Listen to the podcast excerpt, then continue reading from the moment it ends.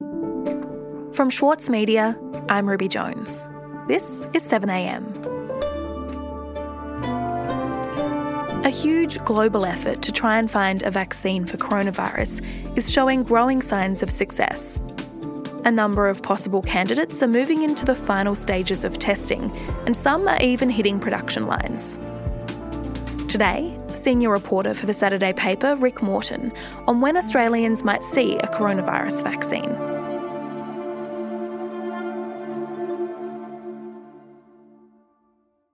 Rick, let's start with the announcement this week about the, the vaccine manufacturing plant that's going to be built here in Australia. What do we know about it and, and how big of a deal is this? It will be the largest flu vaccine manufacturing plant in the Southern Hemisphere, and it's being built right uh, here in Melbourne. A major announcement today in our country's fight against future pandemics with a near $2 billion mega factory to produce home developed vaccines. It will give us the ability to develop vaccines right here in Australia when we need them. It would take five years to build and is a joint venture between the federal government and Seqirus, which is a subsidiary of the biotech company CSL. And according to the Health Minister Greg Hunt, what it will do is ensure that Australia has stockpiles of vaccines. This investment, which the Prime Minister has outlined, is a long term contract by the government to uh, provide supply for Australia with, uh, firstly, a pandemic flu capability. And he also said it will future proof Australia's access to coronavirus vaccines. What we're doing is providing that certainty for coming generations. And, uh, Okay, but this, of course, all hinges on a coronavirus vaccine becoming available. So, where are we with that? Because last week there was there was big news from from Pfizer, right? Oh, it was big news. It was very good news. So on Tuesday, pharmaceutical giant Pfizer announced its vaccine, which is a, a two dose mRNA vaccine, had reached a 90% efficacy rate. Pfizer's announcement was a world first and apparently a huge breakthrough in the containment of coronavirus. So Pfizer joined forces with the German biotech company called BioNTech, uh, and they had a, a project called Project Lightspeed, and it really has lived up to its name. So the type of vaccine they're making is a is a messenger RNA vaccine.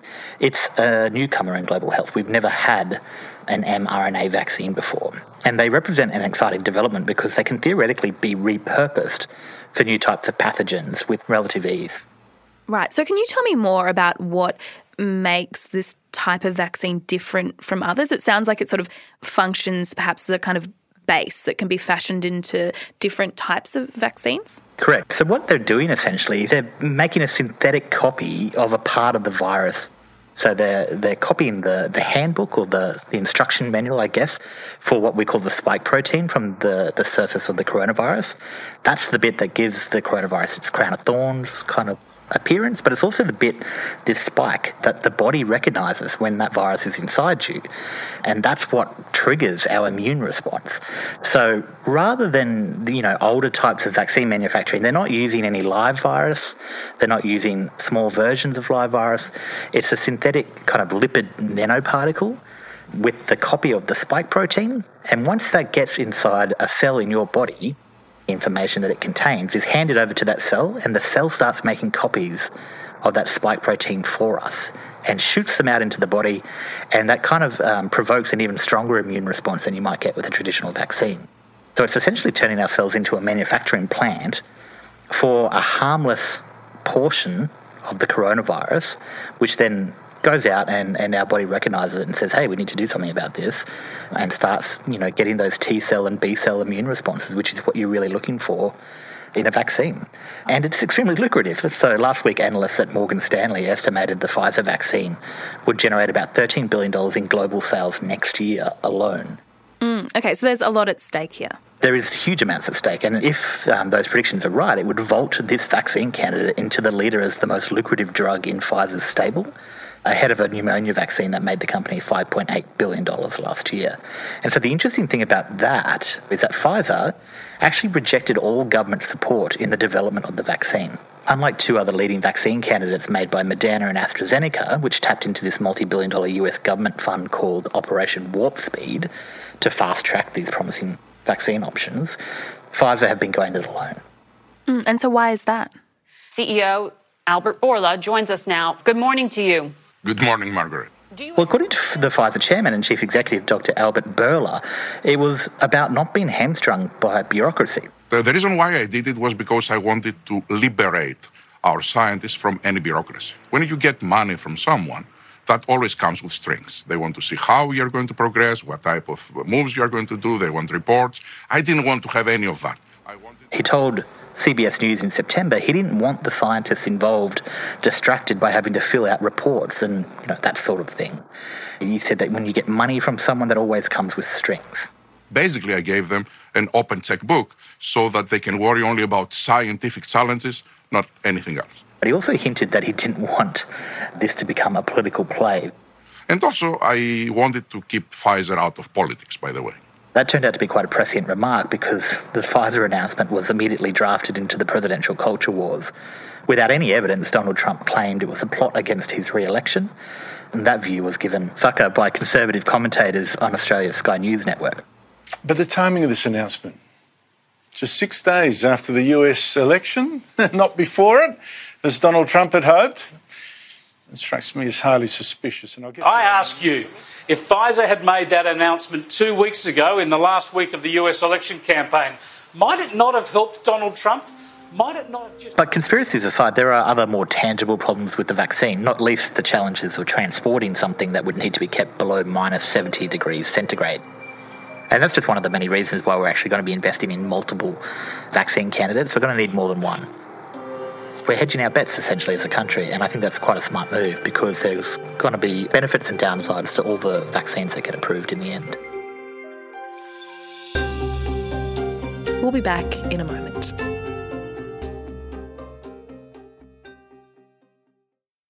As a 7am listener, you value the story behind the headlines. That's why you should read Post, a free daily newsletter bringing you the top five news stories of the day summarising each of their key points. Sign up today at thesaturdaypaper.com.au slash newsletters. As a 7am listener, you value the story behind the headlines. That's why you should read Post, a free daily newsletter bringing you the top five news stories of the day, summarising each of their key points with links to full articles from a range of sources. Get the news you need to your inbox every weekday morning with Post. Sign up at thesaturdaypaper.com.au slash newsletters. Rick, following the Pfizer announcement, the Australian government said that it had purchased some doses. So, can you tell me about that and, and what the health minister has promised? Yeah, so Australian officials, under the oversight of uh, Health Minister Greg Hunt, immediately secured 10 million doses of the candidate vaccine from Pfizer and its German partner BioNTech. And Greg Hunt told reporters last Wednesday that the Pfizer BioNTech candidate vaccine is one of just two that has been given what they call provisional determination by the Therapeutic Goods Administration, which allows it to be fast tracked. It essentially expedites the process and brings critical medicines or vaccines to Australians at a faster rate than would otherwise be the case, but with an absolute premium on safety. The other vaccine that has been developed by Oxford University and AstraZeneca was previously considered a front runner. Mm, right, and we've spoken before about the, the Oxford University AstraZeneca vaccine. So, where is that at at the moment? Actually, this week, um, CSL, which is uh, the old Commonwealth Serum Laboratories, has actually begun manufacturing doses of the Oxford AstraZeneca coronavirus vaccine, despite it not yet being approved and still going through the phase three clinical trials. But the key to that being, we will have some doses ready to go when it clears all of those clinical hurdles. And while those two drugs are on the fast track, Australia has so far purchased 134.8 million doses of four vaccines, including 40 million shots of the Novavax drug and 51 million units of another developed by University of Queensland researchers in combination with CSL. So we have not just enough for the entire Australian population, uh, we have enough for the entire Australian population three times over. Of each of the potential vaccines, none have yet cleared the final hurdles that would allow them to be administered, but they will all likely serve a different purpose. So, some, for instance, are more effective in vulnerable populations, such as the elderly or people with softened immunity. Similarly, each has its challenge. So, for example, Australia does not currently have the ability to manufacture these uh, messenger RNA vaccines like Pfizer's drug or AstraZeneca's. Um, there is also the matter of distribution. So, the Pfizer vaccine's big flaw is that it needs to be kept well below freezing at all times until you're about to inject it into a person. Mm. So, how is that being navigated? What's the solution to, to that problem? So, the Department of Health Deputy Secretary um, John Skerritt, who leads the Health Products Regulation Group um, that takes in the TGA within the Department of Health, told reporters that as part of the vaccine research, Pfizer has developed what are essentially very sophisticated eskies packed with dry ice. And they actually last for 14 days and they can be filled, refilled twice. So, without the need to connect to electricity or anything like that, these eskies, with the two refills, gives you a month and a half of cold chain protection. And uh, even in a country the size of Australia, you can get anywhere much quicker than that. So that's really kind of an old school, but also fairly high tech solution to what is a logistical problem. There are a few other unknowns as well. Like we don't know how long any vaccine would offer protection for, whether it's a year, five years, a lifetime. And we also don't know how it might affect different sections of society. You know, the very old, the very young, for example. We just don't know the answers to these questions. But even after they're given approval, clinical trials will still be ongoing in what they call phase four, which is monitoring people who've now had the injections in the in the mainstream population. Mm-hmm. Okay, so as it stands, though, Rick, there are four different vaccines that are all contenders uh, for us here in Australia, and it seems like likely that we'll probably be using a kind of a mixture of all of these different types. What is the the timeline though for any of them to actually be delivered? Well, um, sooner than we may think at this point, hopefully. so, Australia is currently the vice chair of a group of international drug regulators that meets often, as Professor uh, Skerritt was saying, through analyst late night video conferences to discuss the safety and efficacy of all of these emerging candidate vaccines, not just the four Australia's purchased, but at least a dozen others. And, you know, he was saying by the end of January, we'll be in a position to be able to give the first couple of vaccines final approval. That is soon. Yeah, that's. Um, well, it's two months away, really, uh, two and a half. And he was saying that these are not the only two candidates. You know, there are, you know, at least a dozen companies that they've already been meeting with at the TGA in the Department of Health uh, to discuss in depth these kind of options that are emerging. And he confirmed, you know, we actually do expect that there will be a need for a number of different vaccines to cover the market and cover different groups of patients. Um, but he did say that Greg Hunt's estimate of us all, you know, Australians starting to be injected from March next year is accurate.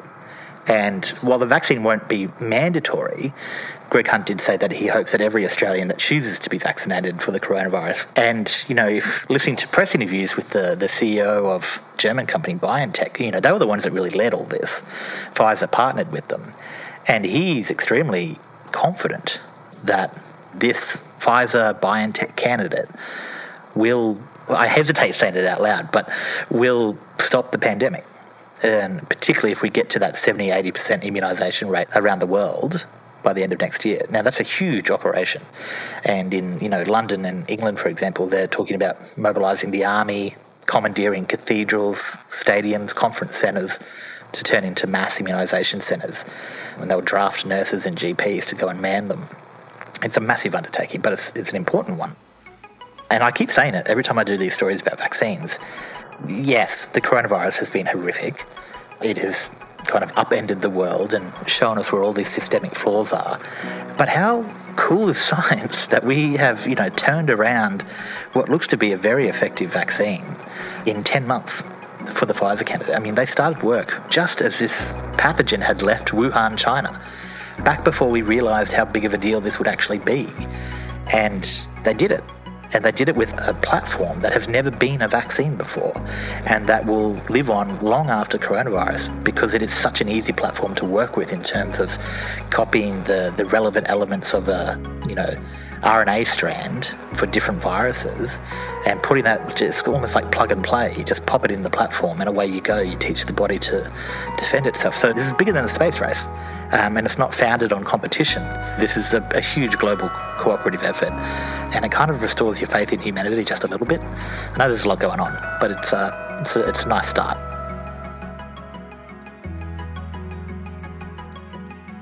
Rick, thank you so much for your time today. Thanks, Ruby.